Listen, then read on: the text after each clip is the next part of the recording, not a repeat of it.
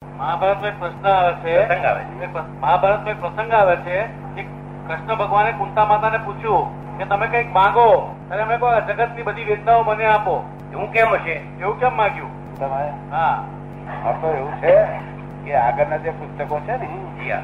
ત્યાં શોધખોળ વાળા છે તે ગોઠવીને મૂક્યા છે. કેવું કર્યું છે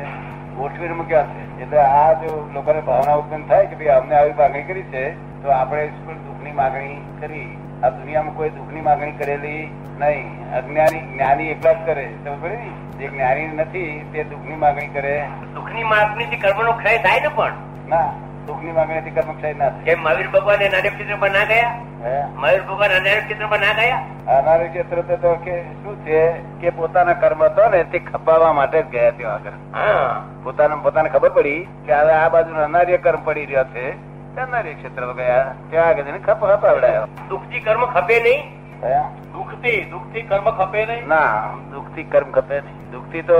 આપણે કર્મ હોય ને તે કર્મ આપણે ભોગવી લઈએ તો ખપે એટલે ભોગવવા જ પડે ને પણ દુઃખ આવે એટલે આપણે કર્મનો ભોગવટો જ કરીએ ને હા હા તે તો ખપે ખપે ને પણ આ આમ દુઃખથી જે એમને કહ્યું કે મને દુઃખ આપો તેથી કર્મ બંધાય ભોગવાય કોઈ- નહીં આપણા દુઃખમાં કોઈ નિમિત્ત બને ને આપણે હા. એને આક્ષેપ કરીએ તો એને પોઈન્ટ બંધાય હા એને આપણા આપણા કર્મનો ક્ષય થાય ને પણ કેવી રીતે થાય કોઈ નિમિત્ત બનાવે શું બનાવે? કોઈ દુઃખ એમ સમજો કે મને દુઃખ આપવાનું કોઈ નિમિત્ત બને કેવી રીતે બને? મને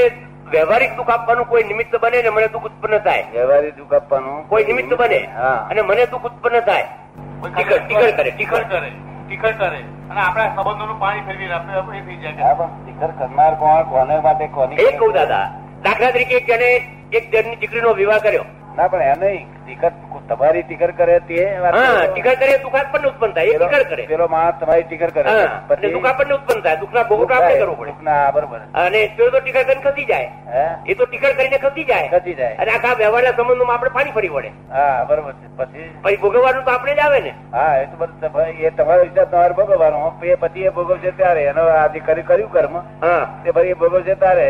એનું ફળ આવ્યું નથી એ તમારું ફળ આવી ગયું હા આપણા પાપ તો ક્ષય આપણો પૂરો થઈ ગયો ફળ આવી ગયું ફા પૂરા પૂરા થઈ ગયો તમારું પૂરું થઈ ગયું હિસાબ અને પેલો બાંધ્યું એ તો ખરું કે છે હા કે આ જગત ના લોકો જો દુઃખ હોય ને તો જ ભગવાન સંભાળે નહીં તો છોકરા સંભાળે નહીં સ્ત્રી જ સાંભળે ને પછી શું દુઃખે સાંભળે સાંભળે સોની દુઃખે સાંભળે રામ હા, એટલે કુત્તા માંથી ખરું કહ્યું છું કુત્તા માએ. એ તો વ્યવહારિક દાખલો છે કર્મ વધી ગયો અને જેને ભોગવ્યું એને ભોગવટો પૂરો થયો એના એના કર્મનો ક્ષય થયો ક્ષય થયો અને પછી જોડે પણ ક્ષય થઈને ફરી બીજ ના પડે એટલા માટે આપણે જોવું પડે એટલે શુદ્ધ ભાવ જોઈએ કે ભાઈ મને કર્મથી મુક્ત કર્યો તારું સારું થજો ભાઈ બસ એટલું મનમાં પાછું મોડે નહીં બોલે બરોબર. મોડે બોલે તો બધા માર માર કરે બરોબર.